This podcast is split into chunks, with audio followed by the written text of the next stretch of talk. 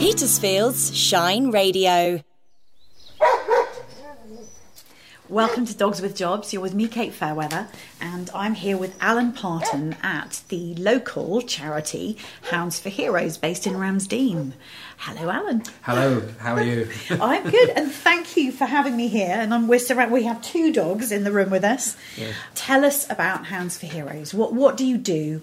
Well, And, well um, Hounds for Heroes, we're a charity that was set up uh, many moons ago, 11 years ago. It was set up by serving and ex-serving officers and personnel from the armed forces, uh, and we place assistance dogs with the injured and disabled of the armed forces, and we also decided in the very inaugural meetings to include another group of heroes, policemen, firemen, and paramedics. So, and you know, we deal with physical disabilities, though we are getting clients that will come with, with emotional package as well as, you know, when you're badly injured. And as in my own case, I had two attempts at Headley Court so, of suicide. So, you know, there, there, there is that side of it. But we, what we wanted to do is train assistance dogs to deal with these, the, the, the, the disabilities that present.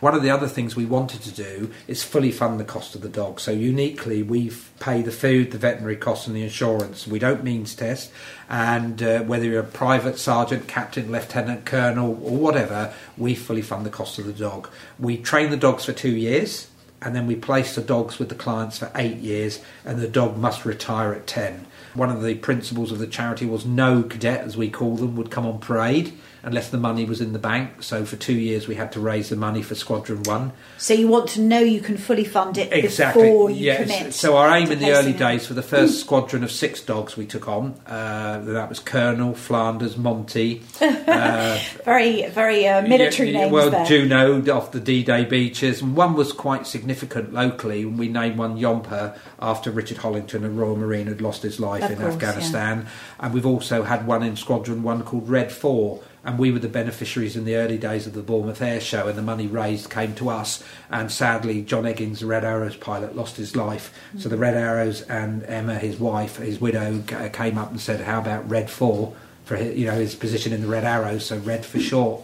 and you know we we raised that money and then it took us two years to raise you know to train those that initial squadron uh, and so for four years we didn't really have much to show but we've hit the ground running since and, and on the wall there there's a list of squadrons we're just coming up to squadron 12 Okay. we've now decided to So each squadron is like an intake of dogs. yes it is we do two Are they related to each other? uh, we have had some really good breeders, uh, which we use again and again. They've Yeah. got some lovely, lovely Labradors, lovely Golden Retrievers, and they've made it through all the training and to retirement. Because now we're at that stage where we're retiring dogs and breeding on the successor dogs. So that's quite that must feel quite good as having founded the charity to to to see that whole It, it is. life Uh, cycle, it, you it is. It's it's that investment, you know, because we always commit. You know, we're not just a one dog wonder. Mm. Uh, hopefully, some of the people will be coming back for their fourth dog eventually. You know, and but we can manage that. You know, doing the eight years with the client, we know when they're coming up to six years, Mm. we need to increase the aftercare visits. We can see what the dog's really doing,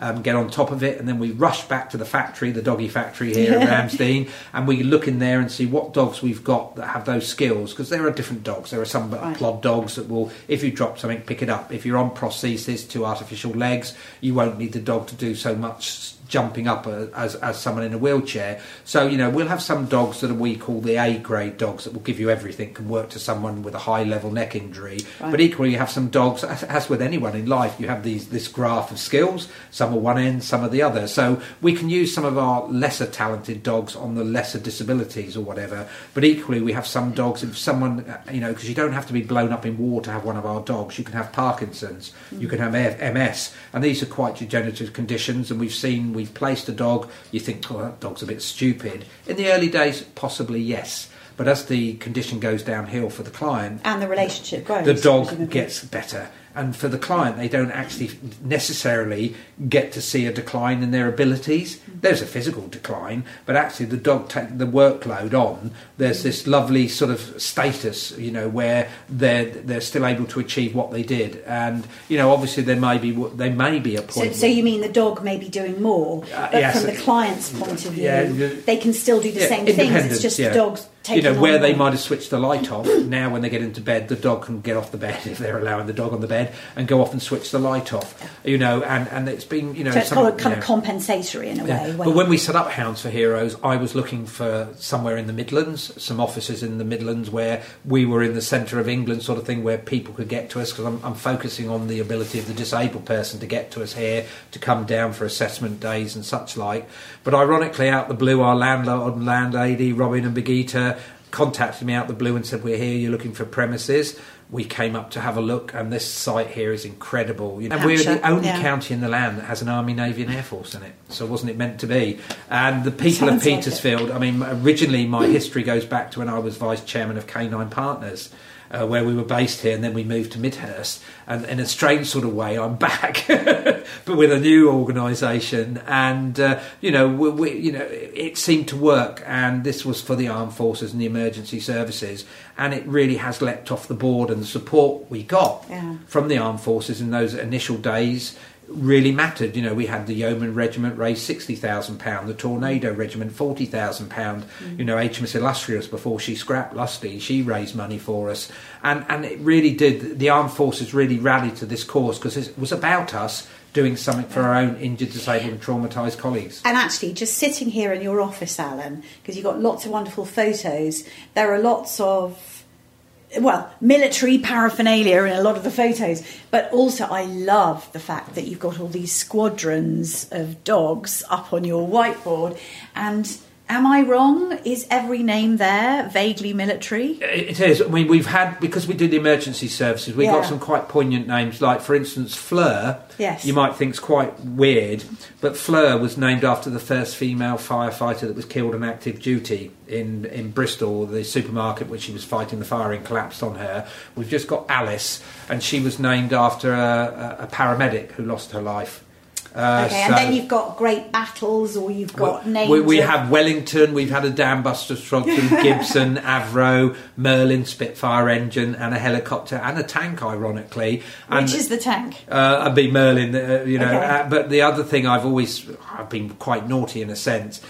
Female military names are quite difficult. Yes. But ironically, naval ships tend to be named after The the, she. yes. So we Hermione. Well, they was- are always she's, aren't they, Well, well? Hermione was my my first ship, and then we've we've had uh, Aurora. There is another one. Poppy? Uh, yeah, Poppy again. She was lovely. She was one wee puppy walk. She came in and worked alongside Rookie and and EJ for a while. Uh, a- Phoebe, yeah, I see. What you mean HMS Phoebe. Uh, so yeah, some of the names are, are quite good, but we tried to to have quite significance. And we had a Liphook Golf Club wanting to name a dog, and they came up with Bunker, which we accepted.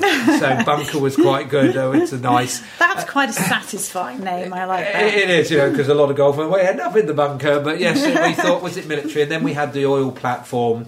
Uh, wanted one called Bruce, the famous oil with the Bruce uh, rig, and we said, well, that's not really a military name. But then we found a Scottish colonel called Sir Bruce. So Okay. we were able to introduce Sir Bruce. So this dog was called Sir Bruce, and it seemed to, to ring with him a lovely black Labrador. So all the names, uh, and I wanted them to be significant. So when that mm. client, as I do, has that bad day, they can look in the eye of the dog and think a lot went into it, a lot of mm. history behind it. And we had all the Isle of Wight military cadets. Uh, Army cadets, Navy cadets, Air cadets. They they raised money for one called Warrior, and obviously the famous Warhorse come Yep. from the Isle of Wight. So Warrior was was quite nice there. Gosh, so there's a blend of military and local references. Well, it's, it's actually worked that. quite well, and you Yeah. know, um, and as I say, each dog, you know, we uh, what's the other one? Uh, Cleopatra's another Mm. Leander class frigate, so she's called Cleo for short. Uh, but it was it was quite relevant, and uh, I hope that everyone sort of gets that, you Mm. know. And we've been lucky that BAE have done uh, Monty. Uh, we've had one dog called Ali. Now that's an odd name, but we had the family that lost their son in Afghanistan. The Brynin, James Brynin, was was killed in an incident in Afghanistan, and the family have raised an incredible amount of money in his memory.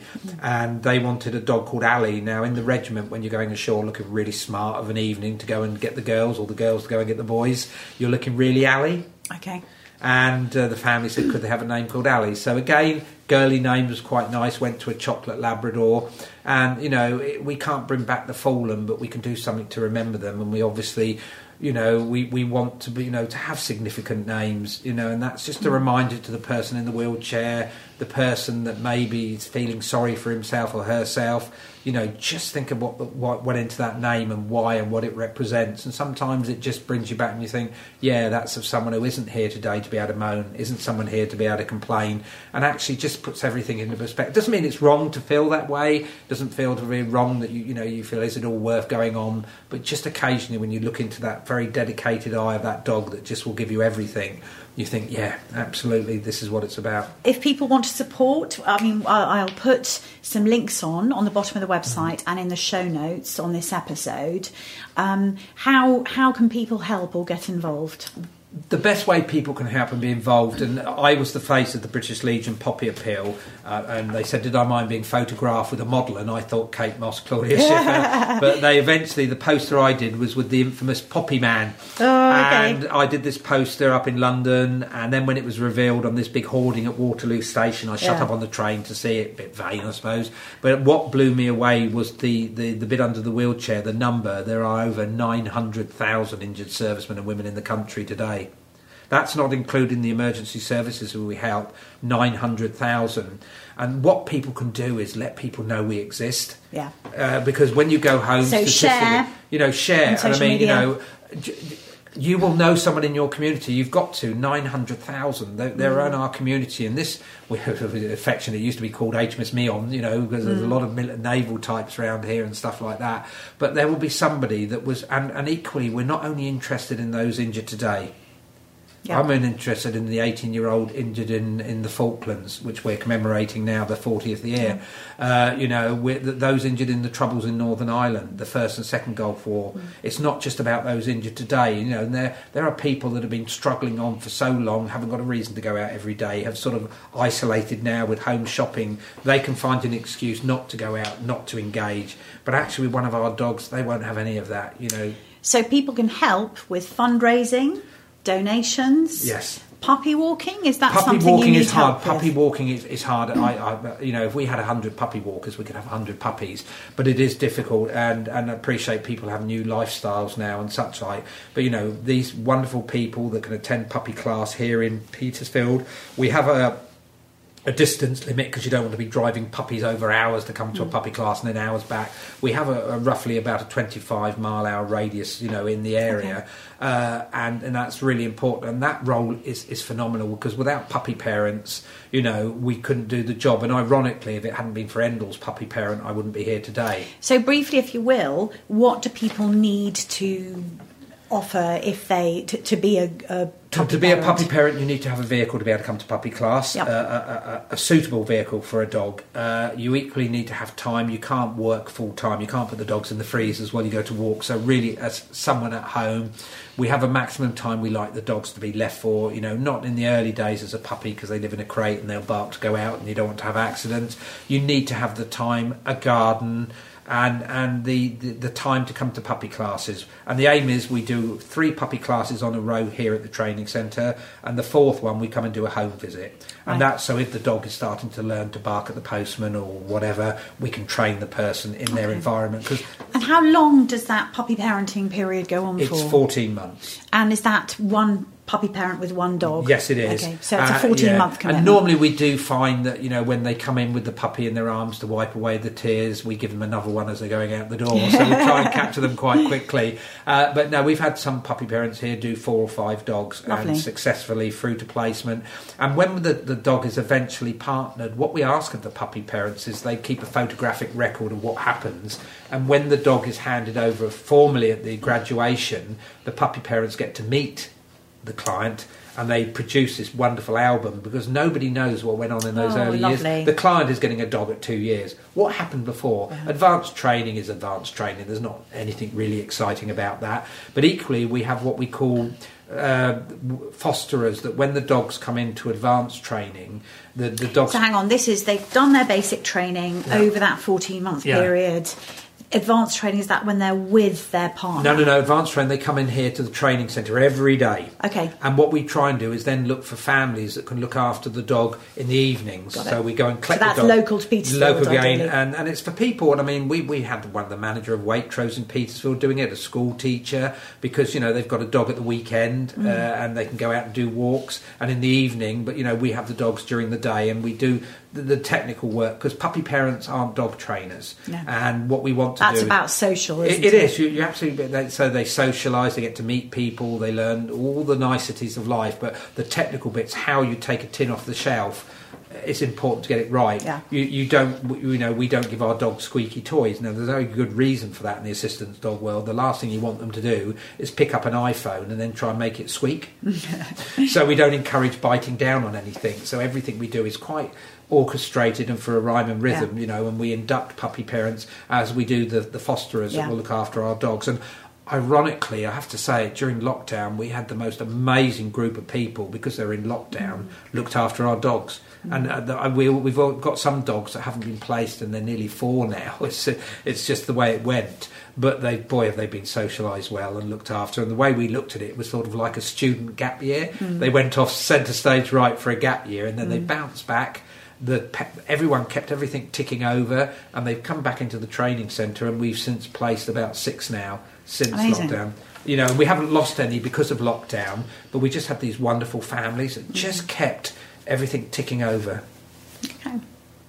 Fantastic. No, thank, thank you very Right. much indeed. Thank you so much for No, your no, no, don't time, thank and me. it's been riveting Yeah, no. and lovely. Good morning, good morning, good morning. Good morning. Good morning, I hope you're well. Do you know what day it is, guys? Monday, Tuesday, Wednesday, Thursday, and Friday. We're back in the groove, aren't we, with Rise and Shine this week? We week? are. Uh, yeah, Hit we're the also- ground running. Rise and shine. We are doing Petersfield Parenting about life as a family in Petersfield. JC Creasy. Yes, good morning, Alan, to you and to all your listeners. Rise and shine, my friends. Rise and shine. Petersfield people will know this story. You can catch Rise and Shine every weekday morning. And shine. Every day has something happening. Petersfield's Shine Radio.